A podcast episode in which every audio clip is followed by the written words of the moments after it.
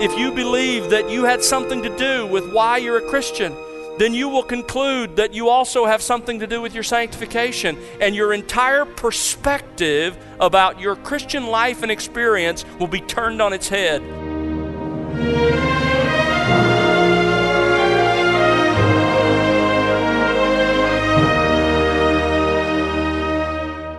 Welcome to The Word Unleashed with Tom Pennington. Tom is pastor teacher at Countryside Bible Church in Southlake, Texas. Welcome to The Word Unleashed with Tom Pennington. Tom is pastor teacher at Countryside Bible Church in Southlake, Texas. Have you ever thought about the hills and valleys and the contours that your life has taken? And from a spiritual journey perspective, how are you doing? Hi, I'm Bill Wright, and today Tom begins a new 18 part series titled This Is Your Life. We'll be in Ephesians chapter 2 looking at what Paul describes as your spiritual biography. And there's one key point you should understand about your spiritual story God alone is responsible for why you've come to enjoy the blessings of new life in Christ Jesus. It's the common story, all about how sinners who deserve nothing but God's wrath instead become recipients of His grace do you understand this great and wondrous truth?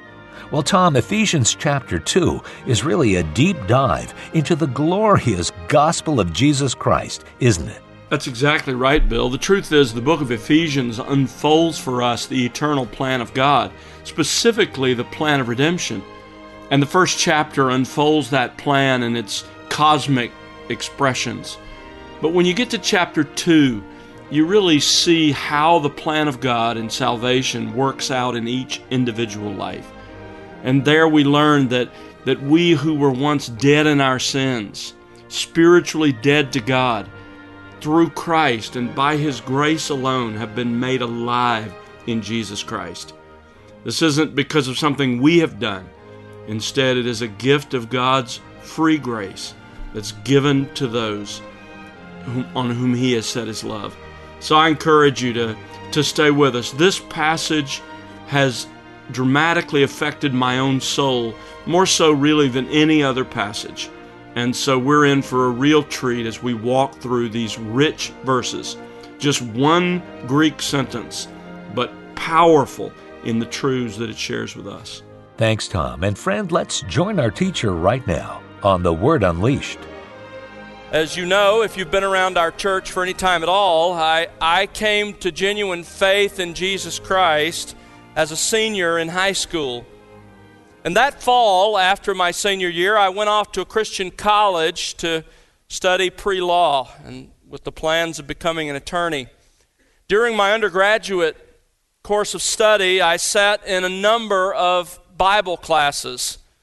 And many things that I heard and studied and read deeply affected me. But none greater than the first semester of my senior year. That year, I was serving as a resident assistant responsible for a hall of about 80 to 100 guys. And from time to time, it fell my responsibility to call a hall meeting and to give a devotional to all the men on my hall and on the other end of the floor, the first floor as well. So a couple of hundred guys. And one evening, as I prepared to teach those men the truth of Ephesians 2, the Lord gripped my own heart.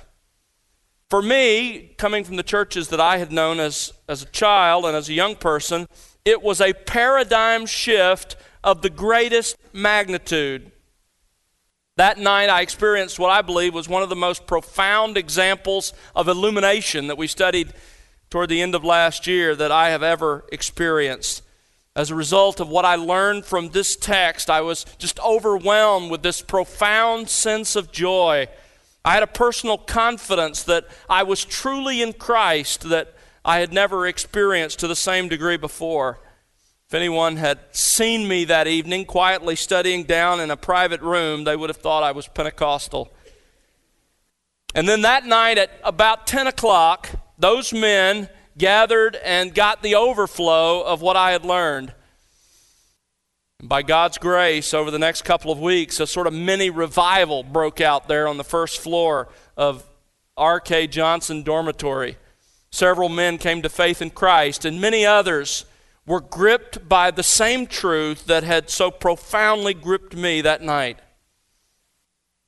Since that time, my senior year, my senior year of college, the truth of the first 10 verses of Ephesians 2 has dominated my understanding of the gospel and colors my understanding of all of Scripture.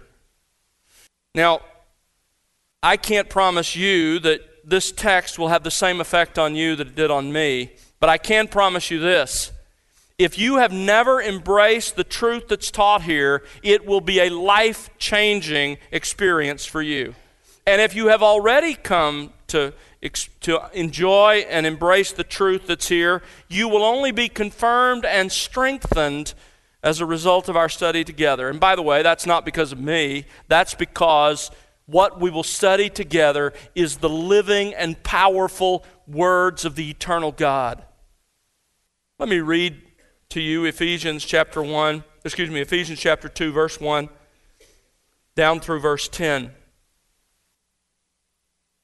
And you were dead in your trespasses and sins, in which you formerly walked according to the course of this world, according to the prince of the power of the air, of the spirit that is now working in the sons of disobedience. Among them, we too all formerly lived in the lust of our flesh, indulging the desires of the flesh and of the mind, and were by nature children of wrath, even as the rest.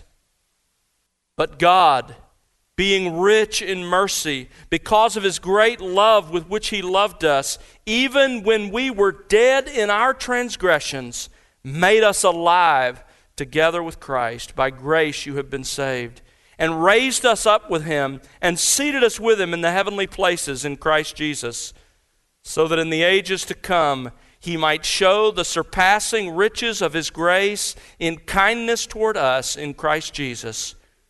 For by grace you have been saved through faith, and that not of yourselves, it is the gift of God, not as a result of works, so that no one may boast.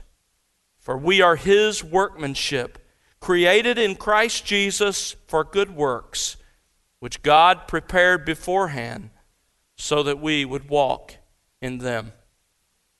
What a beautiful and profound passage of Scripture. We should start studying it together by noting how this sentence, and it is really one long sentence again in the Greek text, we should note how this sentence is connected to the first chapter. You remember that in chapter 1, we learned in verses 3 through 14 that we have received some amazing spiritual blessings through the work of Jesus Christ. And after he touches on those blessings in just sort of a, a cursory way, Paul moves on in verses 15 to 23, the second half of chapter 1, to pray that we would come to fully understand and grasp those blessings. And that happens through the work of the Spirit as He illumines our understanding, as He turns on the light so that we get it, we understand it. In that passage, we learned that nothing is as important to our spiritual growth and development as growing in our real spiritual knowledge of what God has done for us. If you're a Christian, you don't need some additional resource that God has not yet provided you. Instead, your growth in grace will be tied directly to your apprehension of the blessings that you already enjoy the blessings in chapter 1. But when we come to chapter 2, Paul is not done filling out our knowledge. He's not done teaching us. Remember that he doesn't come to his first real imperative, his first real command, until chapter 4. The first three chapters of this wonderful letter are all teaching us about what God has already done in Christ. And as you will see when we get to chapter 4, when he finally does get to the imperatives, when he finally does issue commands, he builds those commands on the foundation of the teaching that he has laid in chapters 1 through 3. Now, this is so foreign to most American Christians. The average professing Christian says, skip the doctrine and get me to the practical stuff. Don't teach me any doctrine, just tell me what to do. Tell me how to fix my marriage. Explain how I can communicate better, how I can be more successful at my work. Help me to learn how I can have my best life now. It's not that those things aren't important. Certainly, we need to have marriages that honor Christ. We need to communicate in a biblical way, and Paul will get there in this letter. But for Paul, you are not truly ready to address those practical issues unless you have also begun to understand the doctrine on which they rest. So, chapter 2 continues with our education about what God has done for us in Christ. And specifically, here in this first paragraph, he explains how we as individuals came to enjoy the incredible blessings of chapter 1.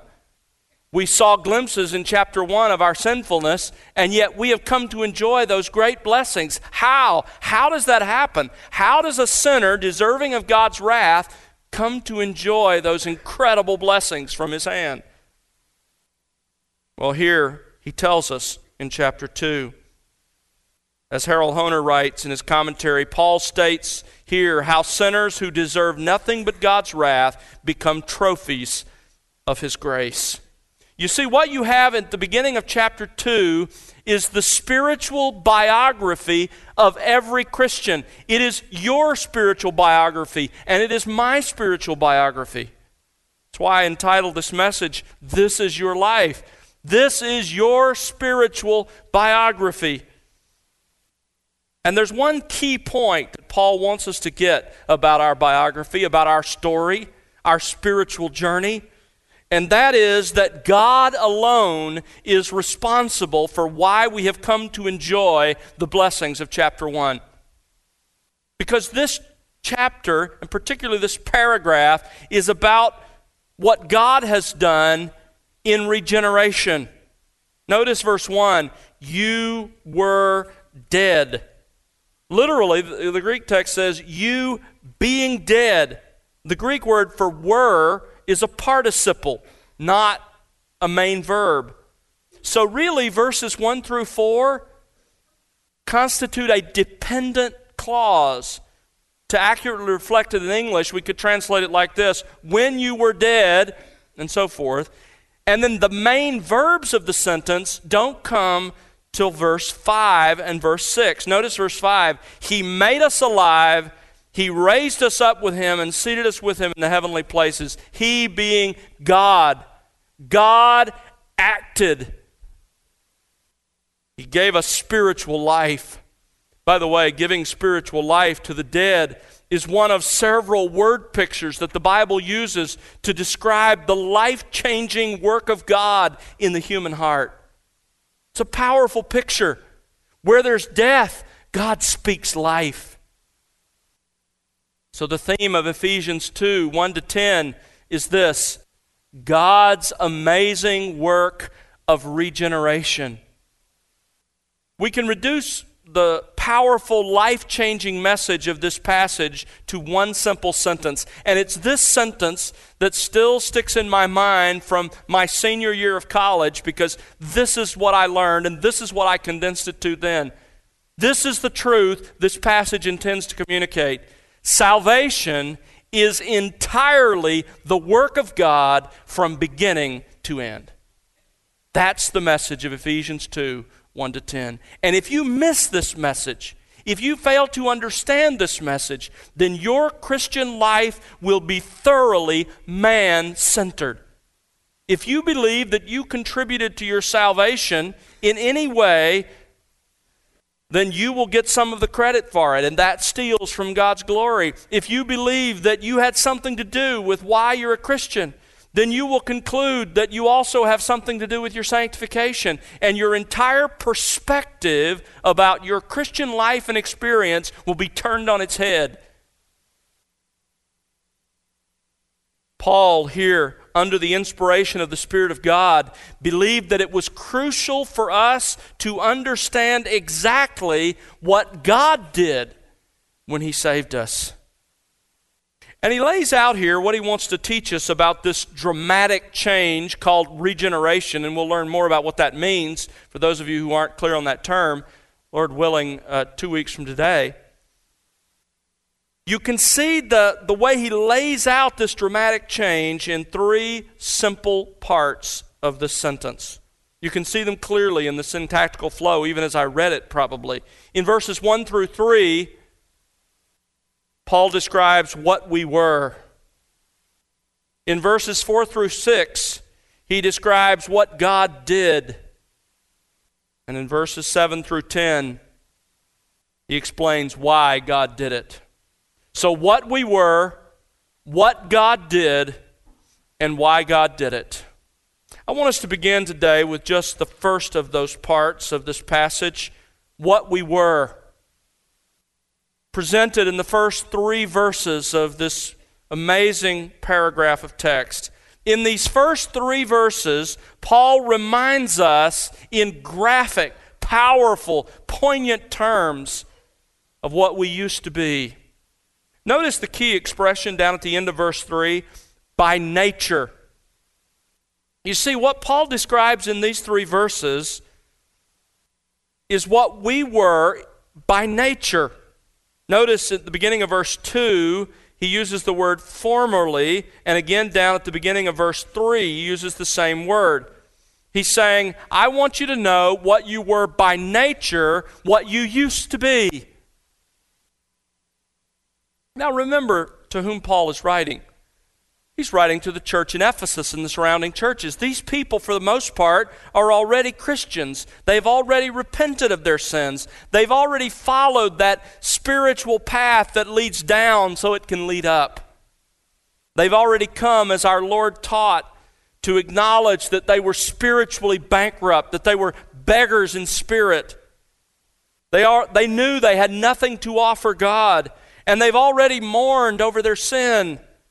Already, those things happened long ago when they became Christians. So, why is it that Paul feels he needs to take them and us back down this road of how sinful we were? Why do we need to be reminded of that? I mean, isn't this kind of depressing and discouraging to think about what we used to be? We understand really what Paul is doing here if you've ever been to a jewelry store.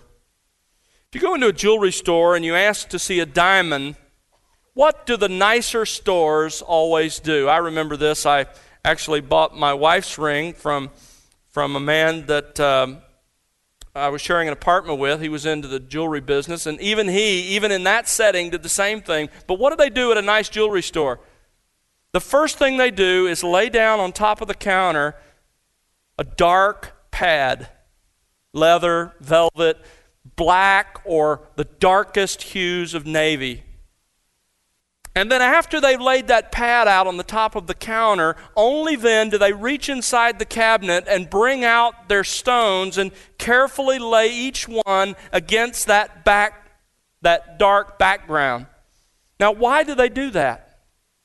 Because you can only grasp the brightness and the dazzling brilliance of the diamond when it is contrasted with the dark. And that's exactly what Paul is doing in the first three verses of this chapter. He's laying down the dark background so that when he gets to the brilliance of the work of God in our salvation, we'll be able to see it in every facet. We'll be able to see it in all its glory. You cannot fully appreciate what God has done and live in the light of it if you don't first come to a deep understanding of what you were before God intervened. The reason there is a shallow Christianity, I believe, in our country is because we do not understand, for the most part, the pit from which we have been dug. William Hendriksen, the great commentator, says the more men learn to see the dimensions of their utterly lost condition, the more they will also, by God's grace, appreciate their marvelous deliverance.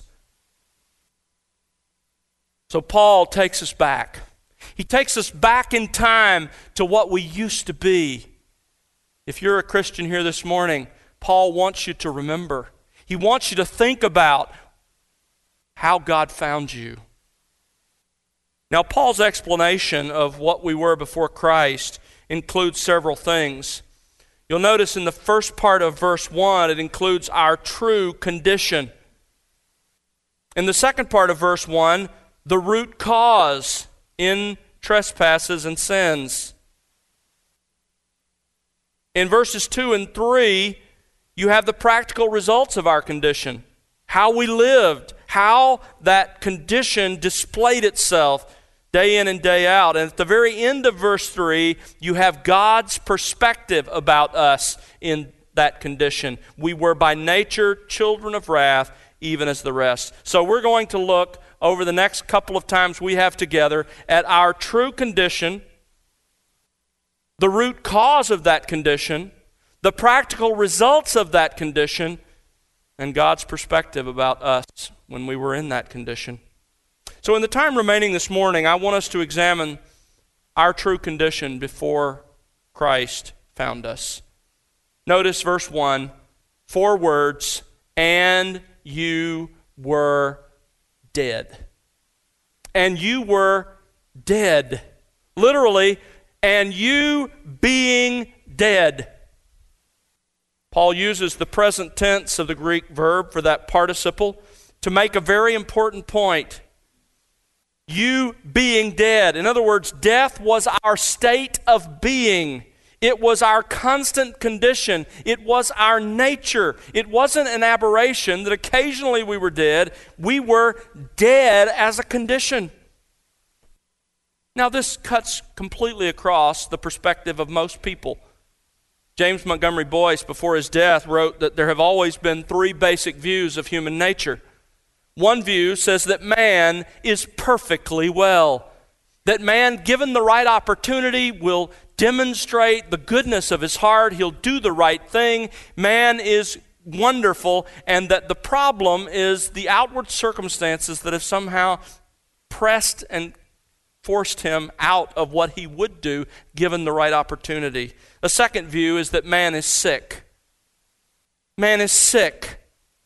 Now, the different views would have the sickness at various stages, from slightly sick to terminally ill, but sick nonetheless.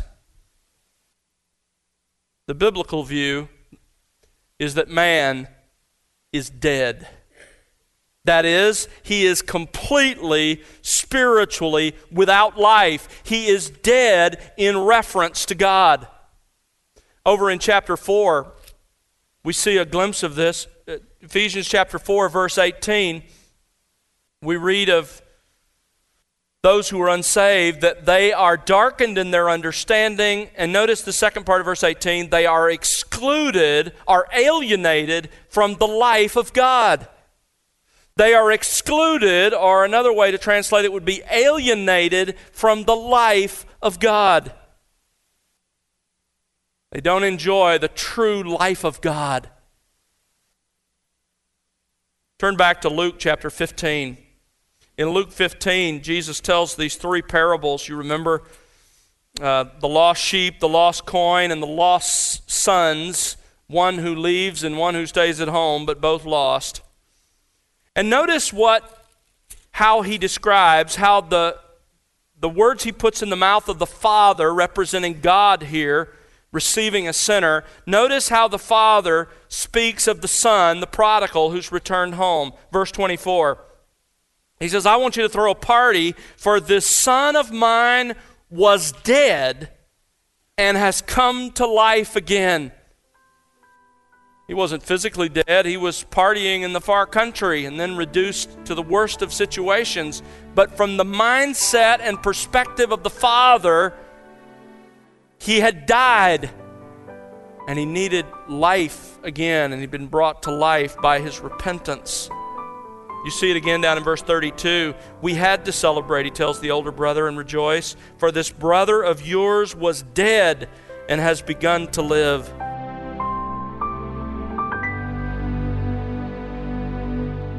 That's Tom Pennington here on The Word Unleashed with part one of his series, This Is Your Life.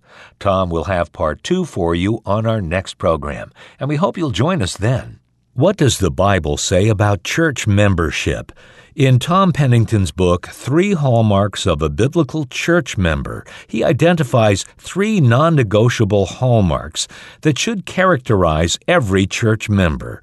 Tom will challenge you to assess your own church membership to determine if you're meeting those hallmarks, not only for the health of your church, but for the glory of the one who gave his life for it, the Lord Jesus Christ. Purchase your copy of Three Hallmarks of a Biblical Church Member today at thewordunleashed.org. That's thewordunleashed.org. And now for Tom Pennington and the entire team, I'm Bill Wright. Thanks for listening to The Word Unleashed, exalting God's glory, explaining God's truth.